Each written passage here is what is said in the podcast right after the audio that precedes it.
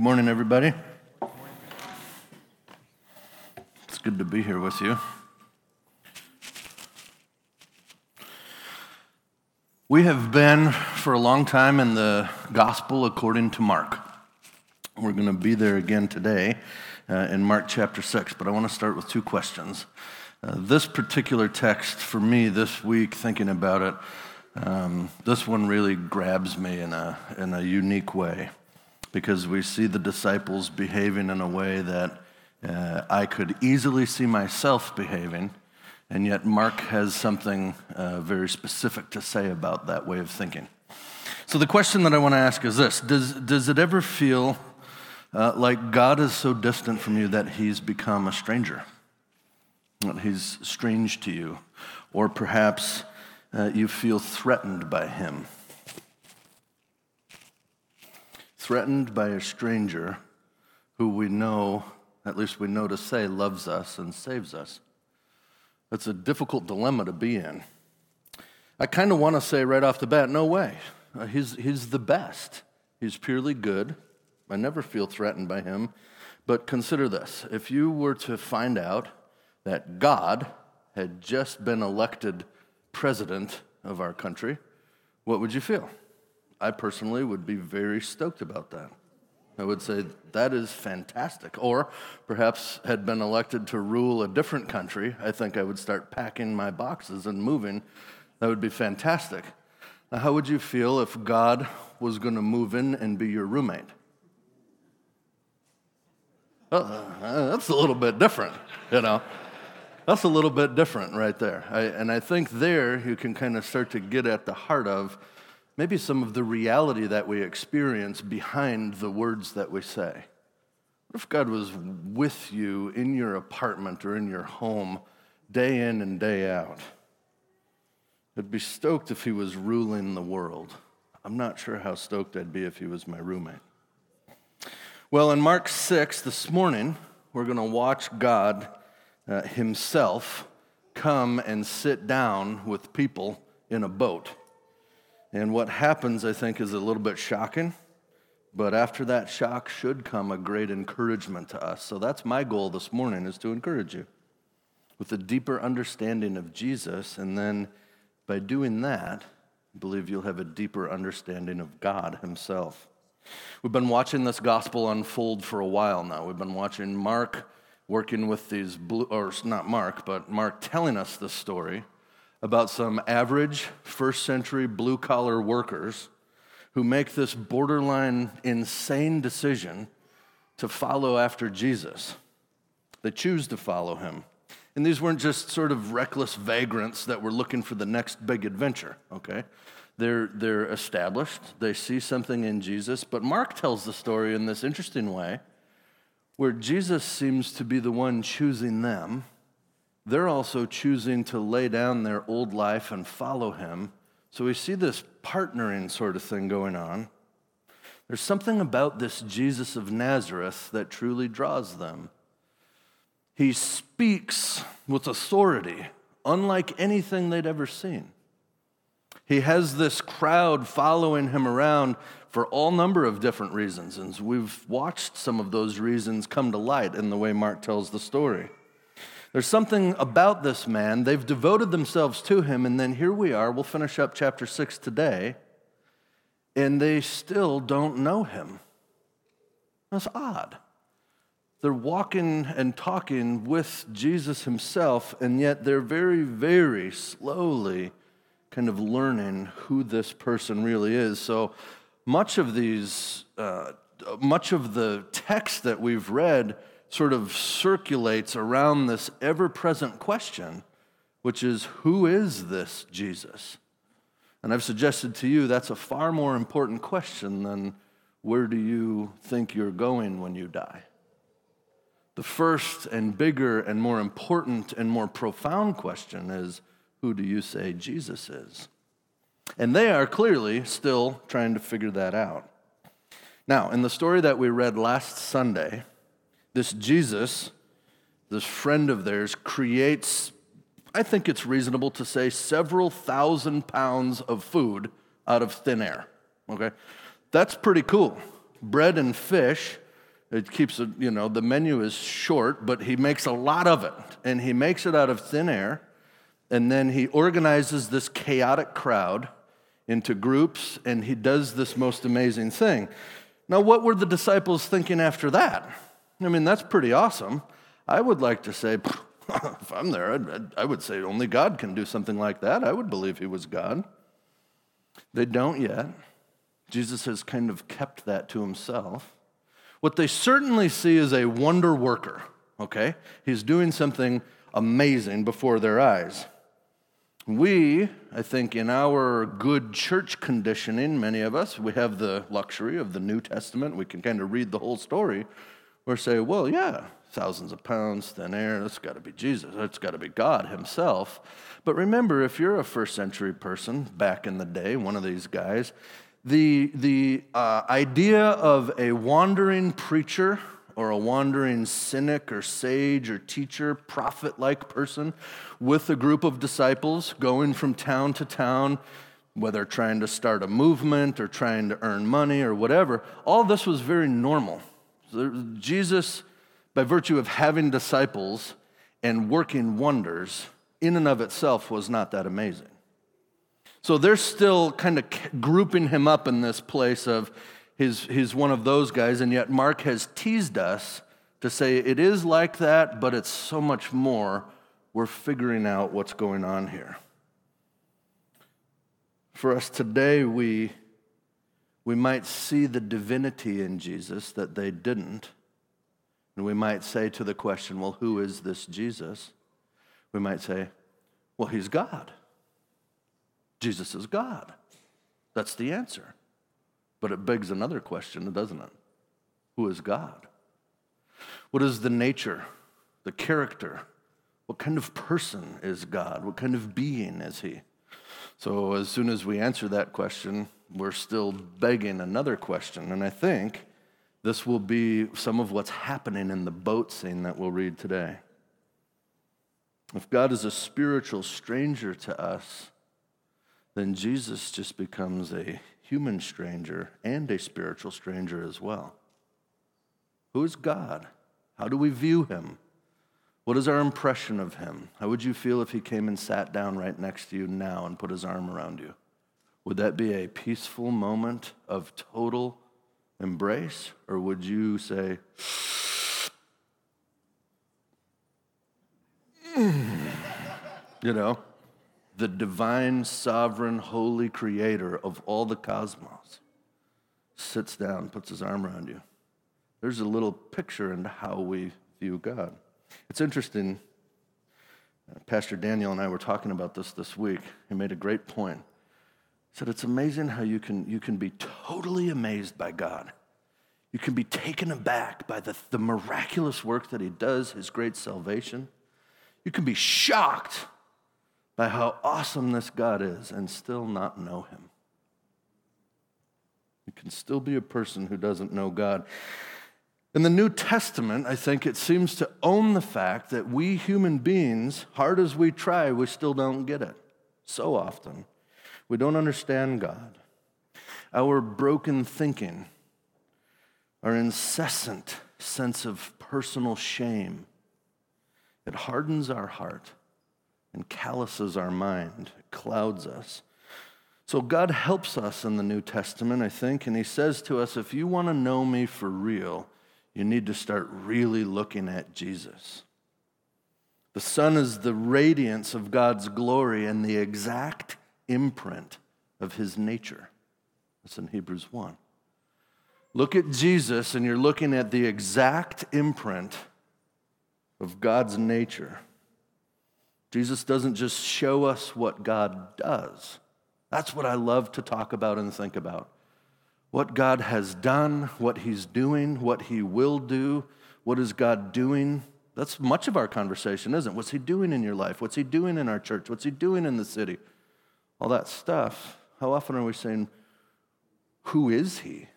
What is His character, His nature? What kind of person is He? New Testament would say, turn your face to Jesus, and you're going to get a pretty clear picture of knowing what kind of God this is. So I want to watch this story unfold even more. Please turn to Mark 6. We'll be in the end. We'll pick it up in verse 45. And as we finish Mark 6 today, we get to watch two scenes, actually. We'll just touch on the last one at the end. Two scenes where people encounter the divine God in the flesh.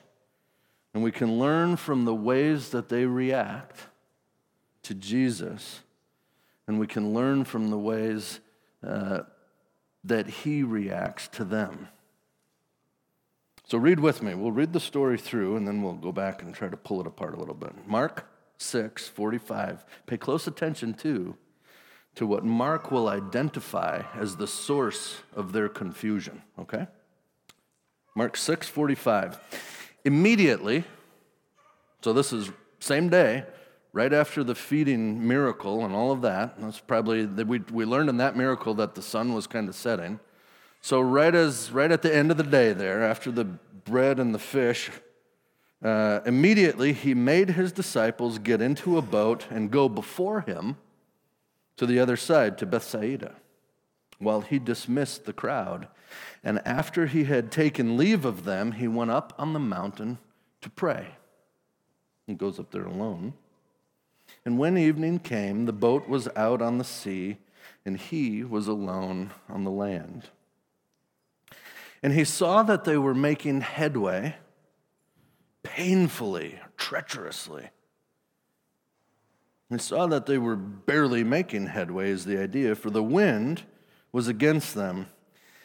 And at about the fourth watch of the night, he came to them, walking out on the sea. And he was about to pass them by, but when they saw him walking on the sea, they thought it was a ghost. And they cried out for they all saw him and they were terrified.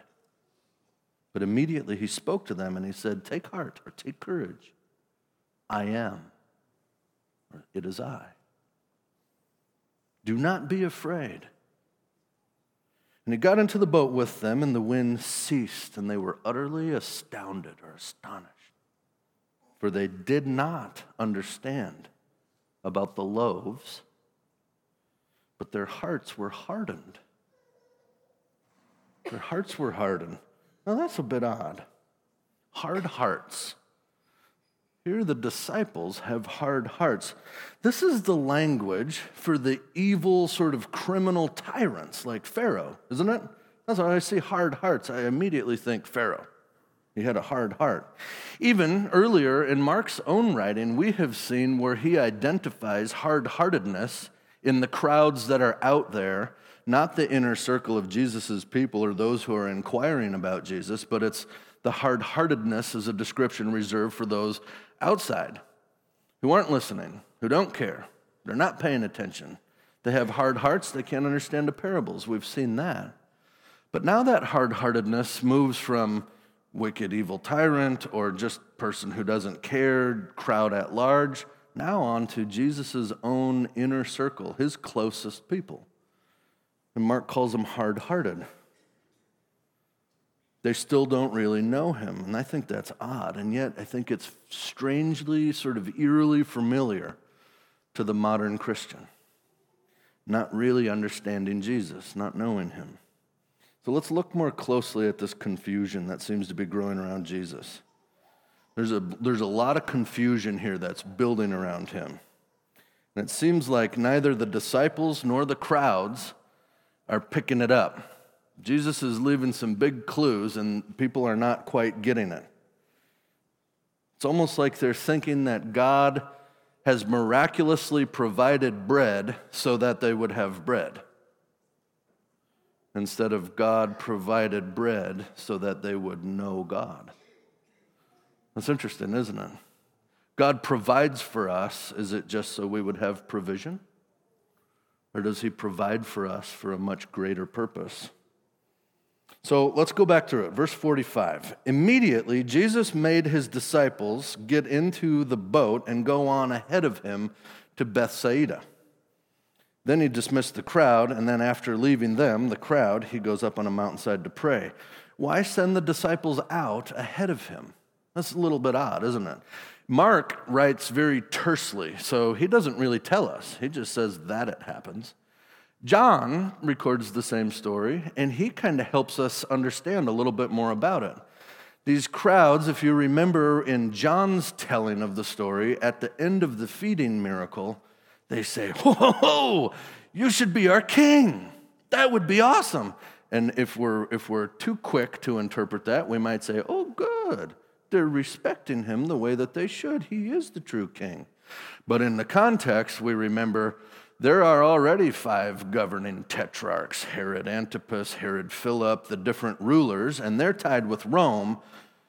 You throw down a, hey, we don't respect you, emperor, we respect the king. That's, you know, that's no small peanuts. That's a major kind of flipping off the empire. We don't care about you. We have our own king, and he's powerful. And why would they want him to be the king? He has demonstrated an uncanny ability to draw huge crowds, to get people stoked, and he has power and authority. Man, this guy would be the perfect guy to get done what we want to get done take our country back. And that's exactly what they want to do. They're not interested in this Roman occupation. So they say, Be the king. You see there, John sort of tipping his hand to say, this is a pretty hostile crowd. Up in northern Galilee, which is where this takes place, you have just kind of this hotbed of rebellion. And so Jesus is probably, most likely, looking at this crowd. They want him to be the king. And, and he's looking at this sort of growing excitement. He says, Disciples, you guys got to roll out now. I suspect he just doesn't want them to get swept up in the flurry. Then he calms the crowd down, and then he pieces out and he says, I'll meet you guys later. I'm going up on the mountain. It's very interesting. Right in that little scene, you get a little picture, especially if you're looking at the way John tells it. You get a little, little another answer to our question who is this Jesus or who is God? He is apparently not the kind of ruler that rules by forcing people to do his will through law. That's what they want.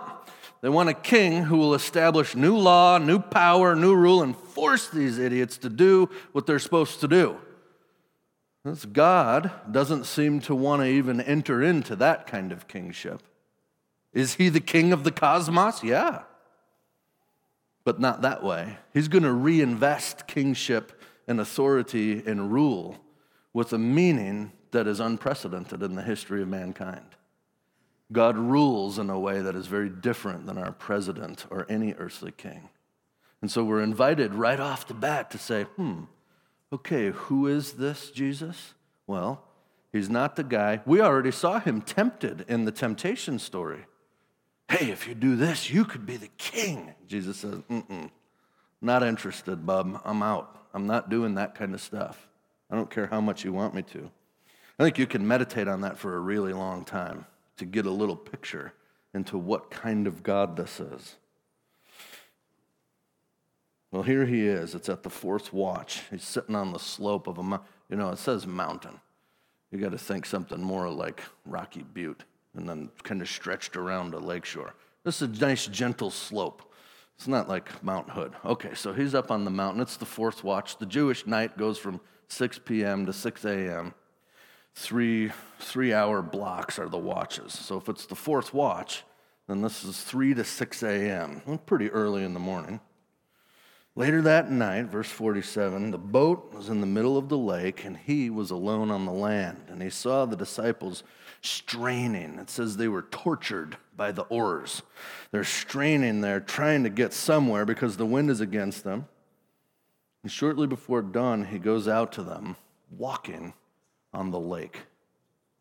Now, if you've grown up like me in church cultures and atmospheres in some way, the walking on the water may be a little bit like, yeah, I know he did that. You got to just soak on that for a little bit. I mean, that is phenomenal. He's walking out on the top of the water. Away he goes. It's interesting. Here he is. He sees his disciples. They're disconnected from him, aren't they? Three times in Mark. This, the whole story is about the disciples and Jesus together doing their thing. But there's three times where the disciples are apart from Jesus, and every time they have problems. You just tuck that away in your head a little bit. More interesting, I think, is when we think about the pressure that Jesus was under at this moment. Got to kind of sit there on the slope with him.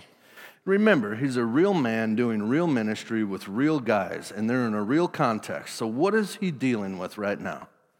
Well, I've just suggested that he is dealing with a crowd and a growing movement, if you will, that if he doesn't nip it quick, this could quickly and easily turn into a rebellion, which is going to absolutely work against everything he's trying to do. And he feels it. Calm down, guys, disciples, get out of here. You know, you can kind of see Jesus like, oh my goodness, I got to manage these people. So there's the potential for a rebellion to grow. You have an ongoing hostility, we've seen it all throughout hostility from the religious power brokers of his day. They don't like him, they don't like what he's saying, they don't want him in the tabernacle, so he's got the religious people from his own people don't like him.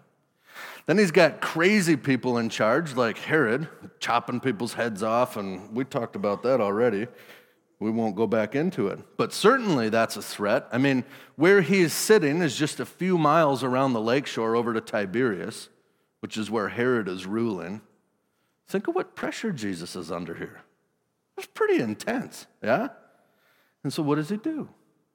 Well, he says, I got to get alone. I need some one on one time with the Father. I'm going to get up on the hillside to pray. There you see a little character of Jesus.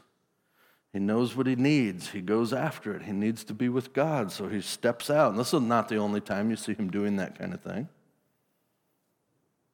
Now, here he is up on the mountainside, getting that alone time with the Father, under real pressure, experiencing genuine pain, I believe suffering, as he's trying to figure out what he's going to do. And then we see him do something very interesting, doesn't he? Right in the midst of all of that, he notices that his friends are in need. And one of our elders here, Norm Cook, has a great saying. That's fantastic. He says, Christians are like bags of tea. You never know what you're going to get till you put them in some hot water. That's good, you know? Here, Jesus is sitting in some hot water. Let's see how he operates. He's in some really hot water. And immediately, when he sees his friends in trouble, he stops praying and he goes to action. He gets up, he walks down, he walks across the water, and he helps them. That is the divine cosmic king of the universe in the flesh with a few guys in a boat, and he says, I love these guys. I'm going to go help them. Who is this Jesus? Well, that's another little picture on the nature of God. He's got lots of his own things to do, and he sets them aside and pursues his beloved. That's beautiful. He is apparently the kind of person, the kind of being who is interested in helping people make progress. Notice, the disciples are not, at least Mark doesn't suggest that this storm is really threatening their lives like the last one. This one is just, they can't get anywhere. They're not making progress. Jesus comes down to help them make progress.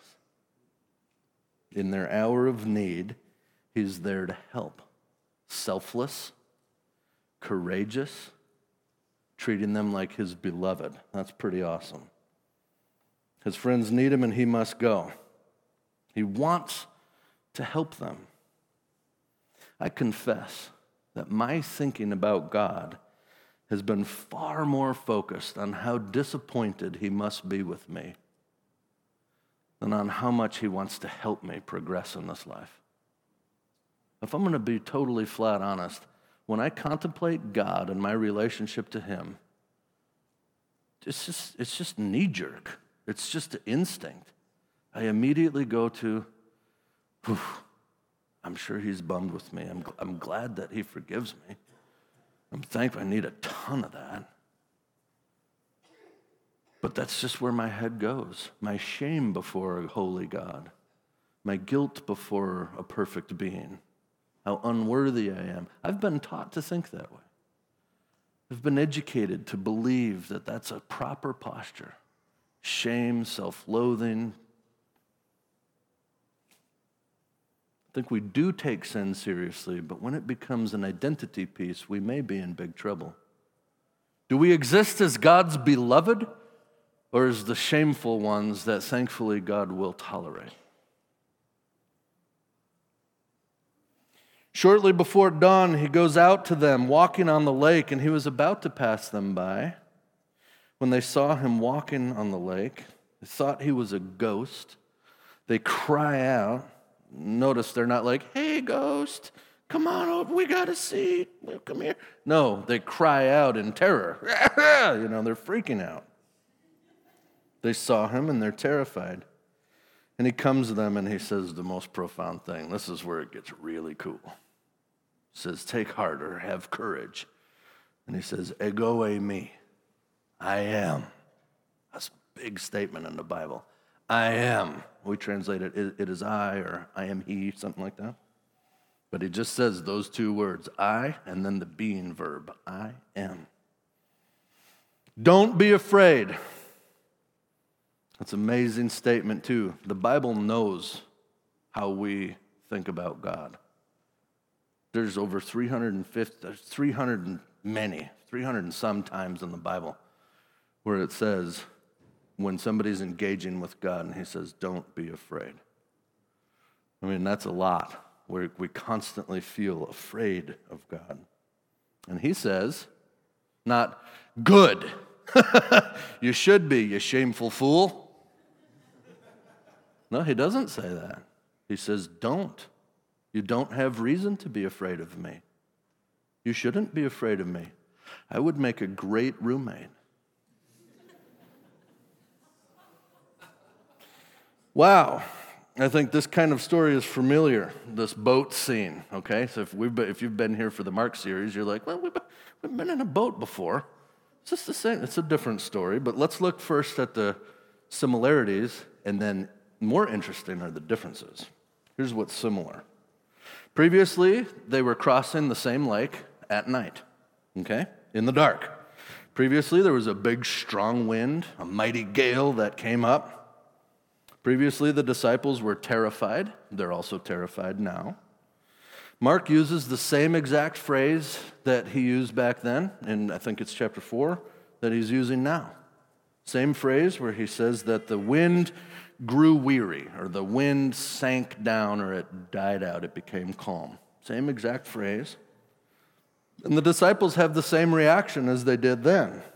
They're absolutely scared, they're terrified, they're astonished. There's a lot of similarities, but notice the differences. I think we get a really interesting picture into what's going on. At this time, we've mentioned this, the disciples are alone in the boat before Jesus was with them. Here, the walking on the water is the most prominent, memorable part of the story. Back then, the most memorable part was that he was able to still the storm. Okay? Here he comes to them as a mysterious, kind of frightening other, as a pneuma or a, a, a ghost, whereas previously he was, um, as I've said, he was already with them, but the, the goal there was to wake him up, to get him engaged with what was going on. And in the other story, the disciples end very differently. Remember, the ending is who is this man? Who can control the wind and the waves, you know, who has the authority over these things. They're kind of impressed by Jesus. They're like, whoa, wow, that's interesting. Here, the tone is just terror. We're afraid of him. And then we have that surprisingly negative conclusion from Mark, which is they had hard hearts. They don't get it because they're hard hearted. Hard hearts is that idea that I automatically associate with awful sinners. you know, if you have a hard heart, you're an awful sinner. I think of that rebellious. I said I mentioned Pharaoh. Hard heart stuff happens to, to people who are just the worst. But we have not seen Mark talking about the disciples as though they're just the worst. Honest men, whatever, they have their struggles and their dullness and doubts and failures. But He's not describing them in negative light by and large, not like the other hard hearted folks. I have no problem whatsoever seeing myself in the boat just like one of the disciples, don't you? You kind of have this sort of like, well, geez, Mark, calm down a little bit. I mean, who, what are you going to do? You're out in a boat, it's three o'clock in the morning, you know, and there's a guy walking across. Of course you're going to be terrified. That seems to make sense, you know. But Mark doesn't want us to look at that and, and say, hmm, yeah, this makes sense. We should be there. He wants us to see something important. They don't recognize Jesus and they don't understand who he is for real, not because of an average, sort of understandable confusion, but because their hearts were hardened and they didn't understand what the bread miracle was all about. Now, notice in the Jewish mind, we, when, we, when we think of the seat of knowledge and understanding, we think of our brains. In the Jewish mindset, it's your heart. So when they talk about a hardened heart, they're talking about a dysfunctional way of understanding and thinking. That kind of opens the door a little bit for us to see do I have a similarly hard heart, even though I can say I'm not like Pharaoh, you know, committing genocide and freaking out? I'm, I maybe still have a dysfunctional way of thinking. Their thinking and understanding doesn't make sense, and I think this is why. It's the same for all of us. Their experiences in life and within the religious community had not prepared them to recognize Jesus' nature and to be at peace with him. Instead, they had been conditioned to react just as they do, which is in terror. When Jesus says, I am, it is I, they are experiencing, I believe, a true theophany. It's where mankind is looking at God. This will happen at other parts in the story. You remember when Jesus says, I am in the Garden of Gethsemane, and the soldiers are looking for him, and he says, They say, We're looking for Jesus. He says, I am. And they all fall to the ground, you know? You would think they'd be like, oh, good, get the handcuffs on him. He, we found him. No, they fall to the ground in terror. It's a theophany. Moses at the burning bush walks up to the burning bush. Says, What's going on here? And what does God say? I am who I am. Moses is a theophany moment. He's in the presence of the divine. So it's a really, really big moment. Notice how Mark has tied us in to remember Moses as well. When Moses was really seeking the character of God, what did God do? He said, Get in the cleft of that rock and I will pass by you. Mark picks up that language and he says, Here comes Jesus walking on the water to pass by them. And he says the same thing God did to Moses I am. You see, he's tying us into that. Even in the Old Testament, the only being that can walk on water is God himself. So when these disciples are in the boat and they see this, and then he says that, they are brought to this moment of saying, We're, God, is, God is sitting in the pew with us, and he has his arm. This is, and they do what I think most of us would do, which is they freak out in terror. But Mark is not telling us, hey, Christians in Portland, notice how these disciples reacted that way? And that's a legitimate way for you to feel as well. Mark's not trying to comfort us in that, he's trying to correct that. Instead, he says, hey, Christians in Portland, if you're like these disciples and you believe that keeping some distance between you and God is good because he's pretty terrifying, this is because you don't know him yet. And this is because your heart has become hard in the sense that your thinking has grown dysfunctional based on your experience of growing up in this world. Like all people. That's just what happens to all people. Right when I hear that, I have this robust sense of shame that comes in and it's like, yes, I am, I am, I am the worst, and I need to start to change that. I got to do. Oh, I uh, thank you. You've pointed out once again how how bad I am, but that's not what the New Testament is trying to do. It's certainly not Mark's deal here. He's saying to us that our experiences of life, so your moms and your dads are guardians, aunts and uncles and family the television shows and movies and books and things you watch and see and participate in, our educations, our schools, everything around us calluses us and it hardens our hearts or breaks our thinking. Just like the disciples. I know they weren't watching Netflix, but their world crafted for them, both religious world and non, crafted for them an impression of God and his nature that isn't, uh, isn't accurate. Had their hearts been functional, I like to think this if they had had a functional heart, not calloused through the life experiences we all go through, I think Mark might have written the paragraph this way Shortly before dawn, Jesus went out to them walking on the lake. He was about to pass them by, but when they saw him walking on the lake, they knew him and recognized that he was truly God in the flesh, coming to be with them, and they immediately experienced peace. And they were quick to welcome Jesus into their boat because they all saw him and they were thankful. Not terrified, but thankful. Since the Garden of Eden, we have become so ashamed of ourselves, hiding from God. Notice that was the first move, wasn't it? With sin comes a desire to hide, and then what follows is a desire to perform. When you feel shame, one of the best ways to ease that shame is to perform well.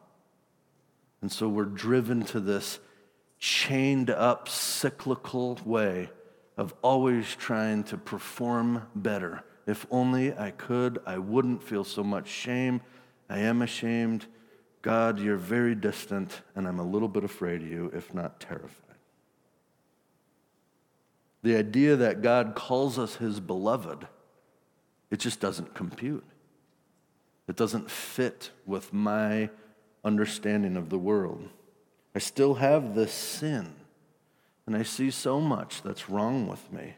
I mean, I oftentimes think that I know my sin better than God does. Don't you? Like, I, I know how bad it is. Because when he says all this stuff in the Bible, he wouldn't, if he knew where I was at, he wouldn't say that. How could God love us? I still have this sin. If I could just control and manage my sin better, then I could be more presentable to God. Sure. Yeah. I am amazed by God. I bring a tear to my eye when I think about his great salvation and his sacrifice and all that he has done. He's big and authoritative and he's mighty. We sang these songs even this morning. He's mighty to save, he's awesome. Something about that is overwhelmingly cool to believe and know and, and understand is truthful. But I'm small and I'm insignificant and I'm weak and I'm really messed up.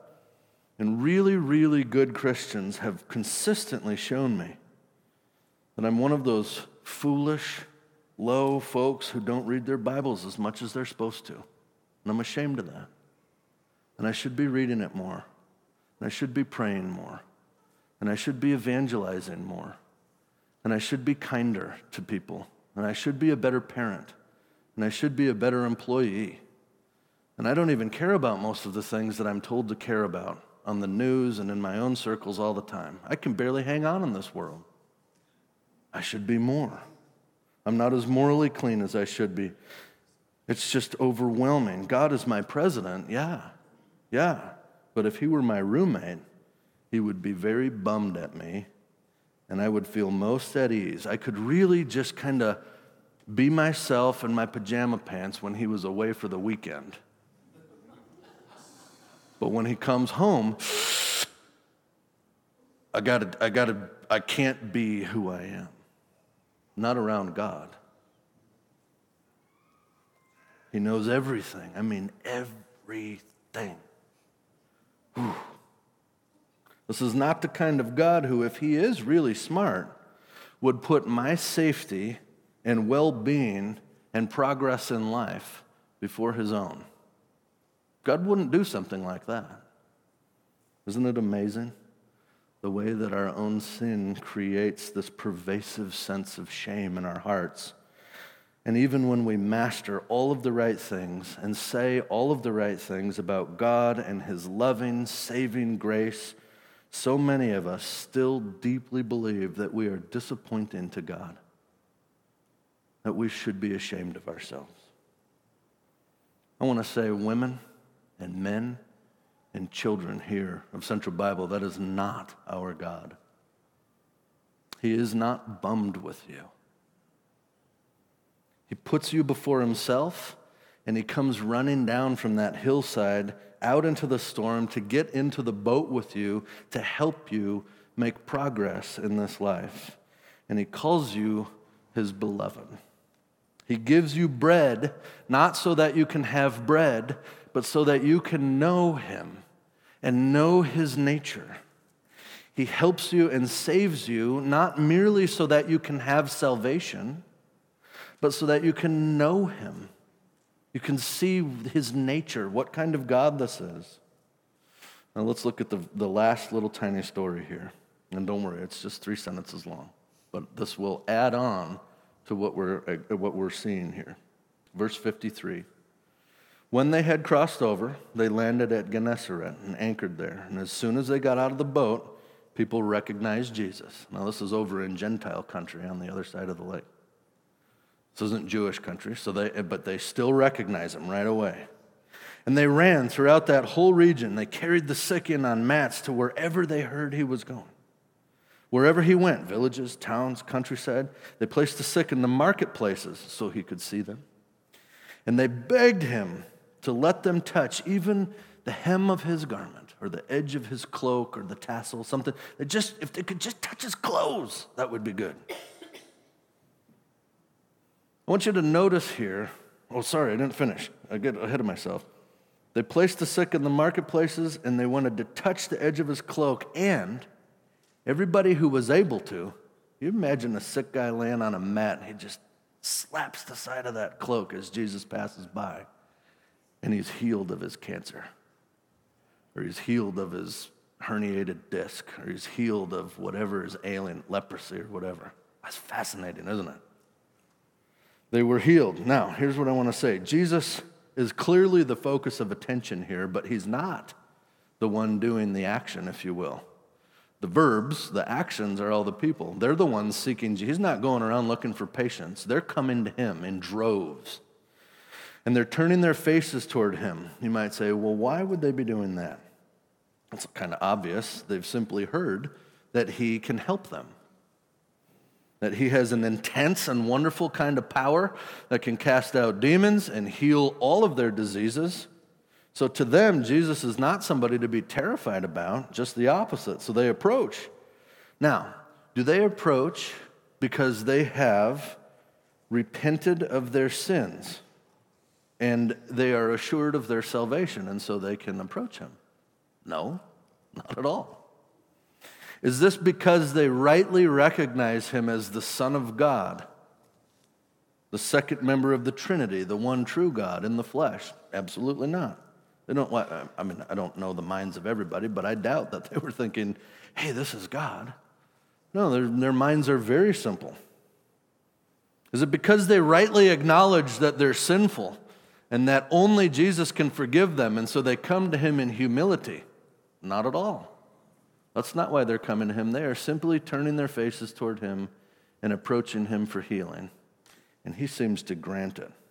Worse than what I just mentioned is the fact that their faith, if you will, in him seems to be pretty primitive and pretty heavily tied to magic. We know from Jesus' life and the way he's been ministering, it's really Jesus who needs to choose to touch you to heal. And they don't even know that.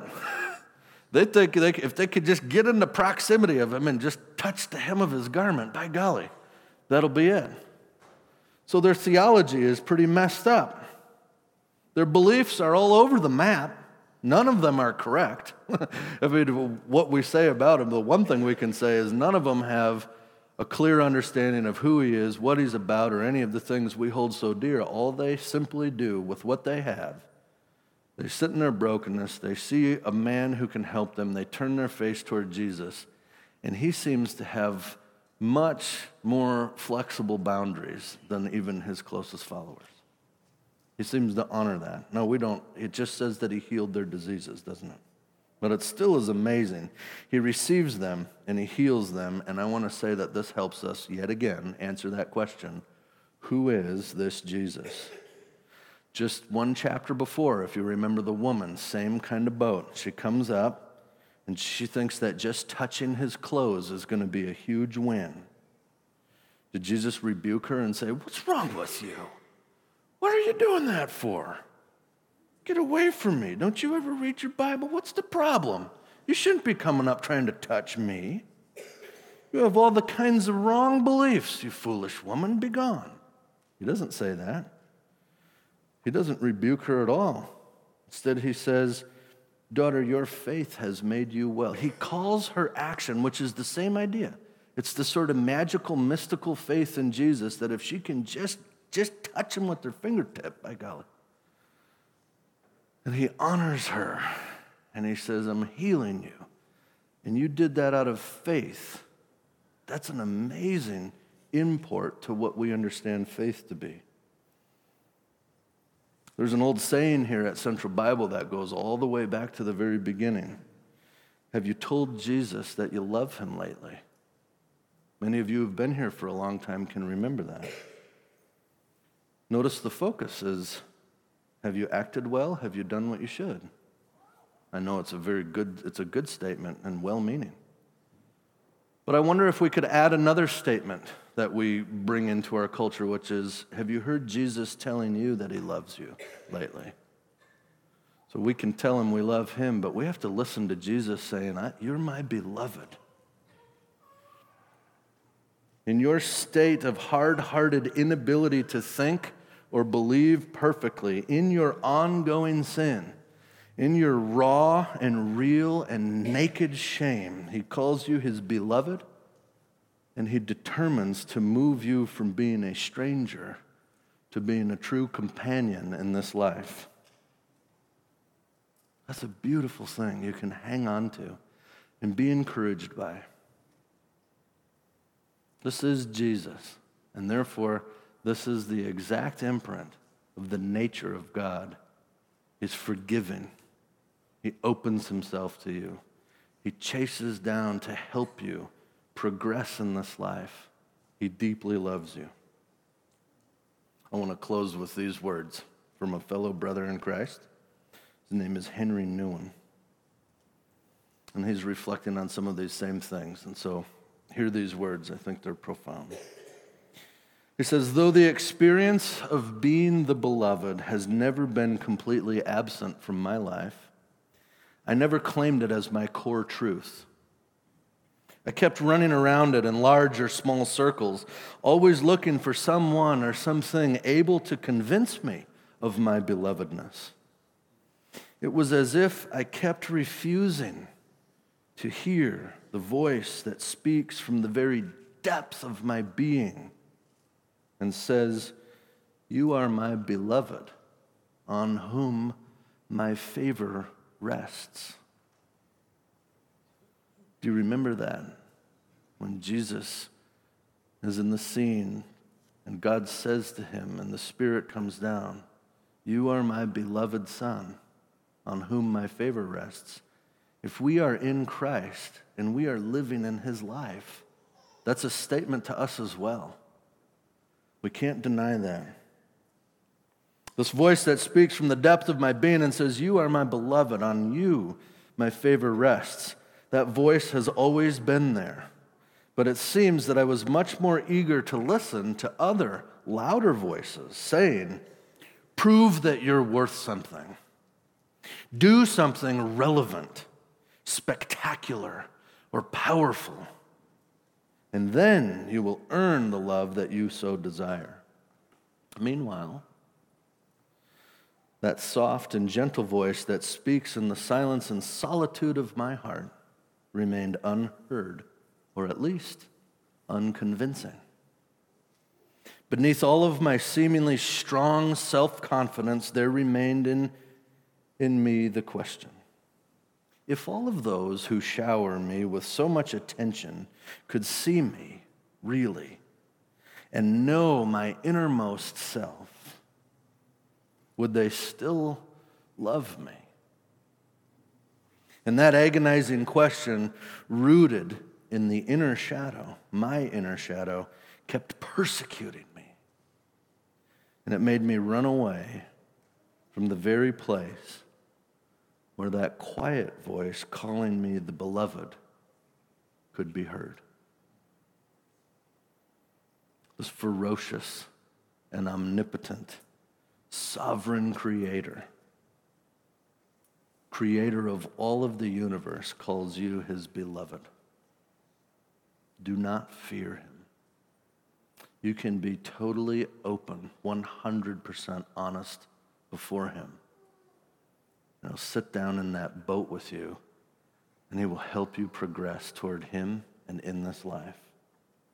And when you feel terrified by him, which you will, and we all do, all through all of human history, through the whole Bible, when you feel terrified by God, turn to Jesus. Turn your face toward him. Go back to the Gospels Matthew, Mark, Luke, and John. Read about Jesus. Know who he is. Live with him. Know that you're looking at the nature of God himself. Just as important, listen to that quiet voice inside of you, inviting you to come after him and calling you his beloved. Let's pray.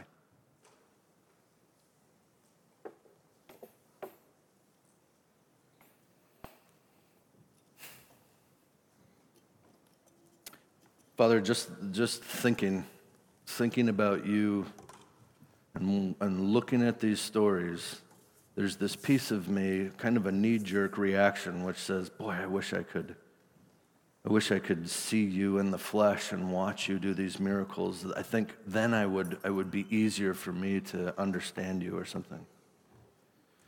And yet I confess, and I think we all do, that to know that if you were really here with us and we deeply believed and understood that you were truly the ultimate being, the divine God of all time and history, we would buckle at our knees and be terrified.